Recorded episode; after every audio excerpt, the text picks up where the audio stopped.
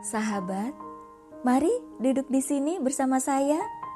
Mari kita renungkan sebuah tulisan dari Anna Nazahah berjudul Konsumerisme dan Bergaya Sosialita, Bolehkah?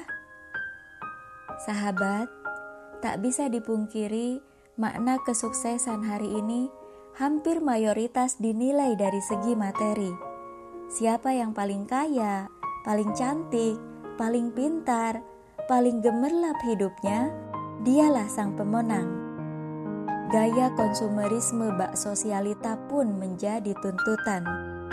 Tampil sempurna di depan orang-orang, walau kantong menjerit tak sanggup, tetap dilanggengkan. Sebagian orang mungkin akan sangat iri jika tetangganya berhasil membangun rumah mewah, punya mobil, dan berbagai fasilitas mutakhir lainnya Jiwanya meronta agar bisa menyaingi dan melakukan hal yang sama. Ingin terlihat keren juga, fashionable layaknya sosialita. Berburu barang-barang branded dan makan di restoran berbintang.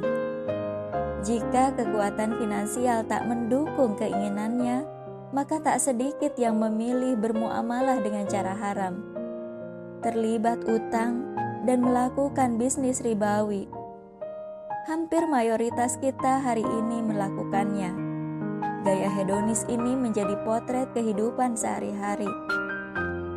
Dan masalahnya adalah bagaimana jika gaya hidup bak sosialita ini diikuti individu yang mengaku muslim, terlebih bagi seseorang yang berada di taraf ekonomi rendah. Gaya konsumtif yang masif dipertontonkan di dunia nyata maupun iklan telah membius umat untuk melakukan hal yang sama. Tanpa peduli, hal tersebut ada di luar kesanggupannya. Pertanyaannya, apakah Islam membolehkannya? Wahai sahabatku, standar hidup seperti ini jauh dari sikap Islami dan tak pantas ditiru oleh seorang Muslim. Allah Subhanahu wa Ta'ala tidak menyukai kita hidup boros dan berfoya-foya, apalagi membelanjakan harta hanya demi membanggakan diri agar dipuji manusia. Hal ini tidak sesuai dengan fitrah kita sebagai hamba, pun tidak akan membawa pada ketenangan jiwa. Sikap hedonisme hanya akan membelenggu kita. Hidup hanya demi pemuasan nafsu sesaat. Jika kita tetap memaksa mempertahankan konsumerisme sebagai gaya hidup, percayalah, hal itu hanya akan membuat jiwa semakin tamak. Lepas dari keinginan satu, lalu berpindah ke keinginan lainnya. Begitu terus sampai kita menutup mata, tak akan pernah puas. Sebagaimana sabda Rasulullah Shallallahu Alaihi Wasallam yang artinya, Seandainya anak keturunan Adam diberi satu lembah penuh dengan emas, niscaya dia akan masih menginginkan yang kedua. Jika diberi lembah emas yang kedua, maka dia menginginkan lembah emas ketiga.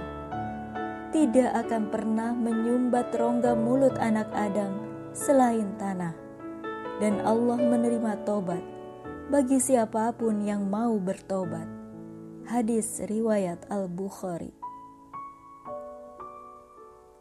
Sahabatku, sebagai seorang muslim, kita seharusnya mengikuti perintah Allah dan Rasul-Nya dalam menjalani hidup dengan cara tertib dan bersahaja. Tertib di sini tentu saja dengan mematuhi segala kebaikan yang termaktub dalam seluruh syariatnya. Dan bersahaja adalah sikap tidak berlebih-lebihan, khususnya dalam membelanjakan harta, karena perbuatan itu lebih dekat dengan pemborosan, yakni salah satu sifat setan.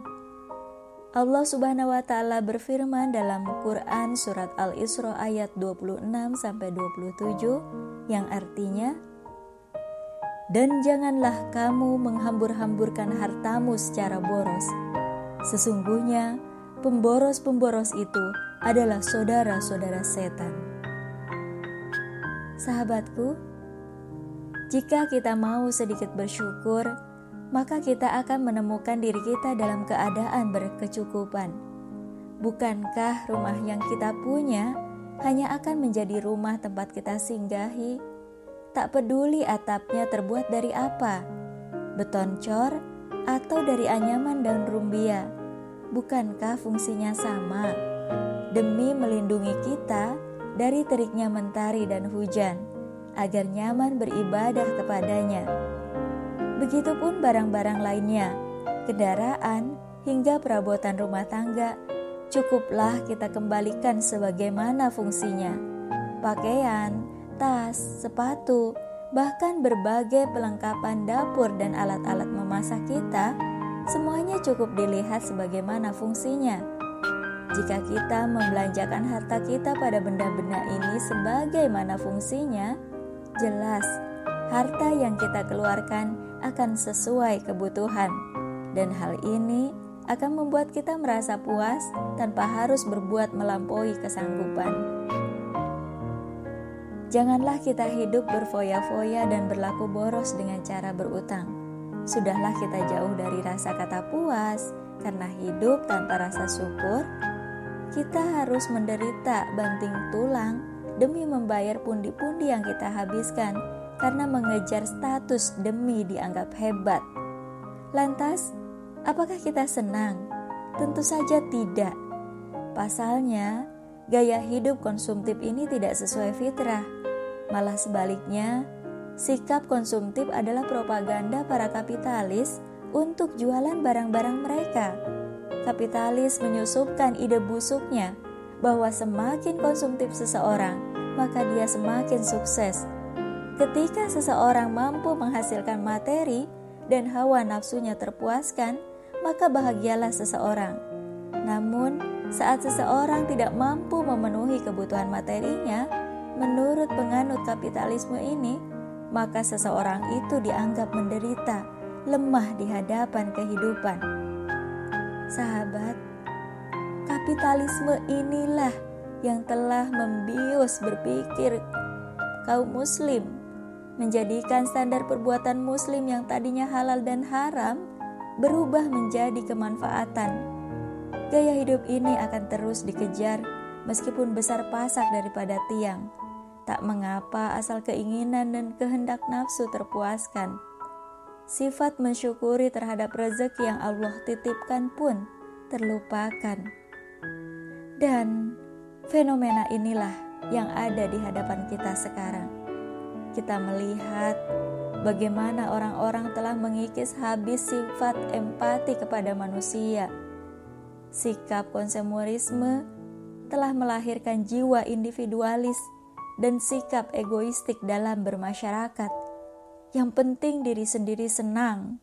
Dalam ideologi yang menjunjung tinggi kebebasan, kesenangan individu adalah tujuan kehidupan. Lantas sebagai muslim, akankah kita menjadikan gaya hidup sekuler ini sebagai panutan? Haruskah seluruh waktu dan kesempatan hidup kita ini dihabiskan untuk mengejar kesenangan dunia yang tak berkesudahan? Lalu kapan kita memikirkan masalah keumatan? Membahas perkembangan dakwah Islam misalnya, ikut berpartisipasi dalam membela agama Allah atau berkreativitas meramaikan peradaban dengan kemajuan sebagai generasi terbaik yang Allah sebutkan dalam Al-Quran. Pada akhirnya, gaya hedon ini tidak hanya membuat kita buta pada tujuan harta dibelanjakan, namun juga membuat kita lupa tujuan kita diciptakan. Karenanya Allah Subhanahu wa taala mengingatkan kita agar jangan terperdaya oleh kesenangan palsu. Allah Subhanahu wa taala berfirman dalam Quran surat Al-Hadid ayat 20. Ketahuilah, sesungguhnya kehidupan dunia itu hanyalah permainan dan senda gurau, perhiasan dan saling berbangga di antara kamu, serta berlomba dalam kekayaan dan anak keturunan. Seperti hujan yang tanaman-tanamannya mengagumkan para petani. Kemudian tanaman itu menjadi kering dan kamu lihat warnanya kuning, kemudian menjadi hancur. Dan di akhirat nanti ada azab yang keras dan ampunan dari Allah serta keridoannya. Dan kehidupan dunia tidak lain hanyalah kesenangan yang palsu. Wahai sahabatku, mengejar kesenangan semu itu sungguh melelahkan, tak bikin hati tenang. Percayalah, sikap konsumerisme tak akan membuat keren di mata Allah. Jika tidak beriman dan bertakwa, untuk apa? Mungkin kita akan terlihat keren di hadapan manusia, namun sayangnya Allah tidak melihat kita. Lalu, untuk apa gaya hidup yang dipropagandakan Barat ini kita pertahankan? Jika kita memang ingin dianggap berhasil dan sukses di mata Allah, bukankah sebaiknya harta kita dibelanjakan di jalan Islam? Membeli buku-buku untuk menambah takofah Islam misalnya Kan bisa, karena bukan hanya dianggap di depan manusia saja yang butuh modal. Demi dianggap oleh Allah pun, kita butuh modal. Bedanya, jika modal yang kita habiskan demi memuaskan gaya konsumtif itu akan berakhir sia-sia, sedang modal yang kita habiskan untuk terlihat keren di mata Allah itu akan mendapatkan pahala yang besar, yakni jannah yang dirindukan seluruh manusia yang bertakwa. Semoga kita adalah orang-orang yang bijak menggunakan harta, tidak lagi terjebak oleh budaya konsumerisme yang memperdaya. Dimudahkan Allah dalam mempertanggungjawabkan harta yang kita belanjakan di dunia. Amin. Amin ya Rabbal 'Alamin.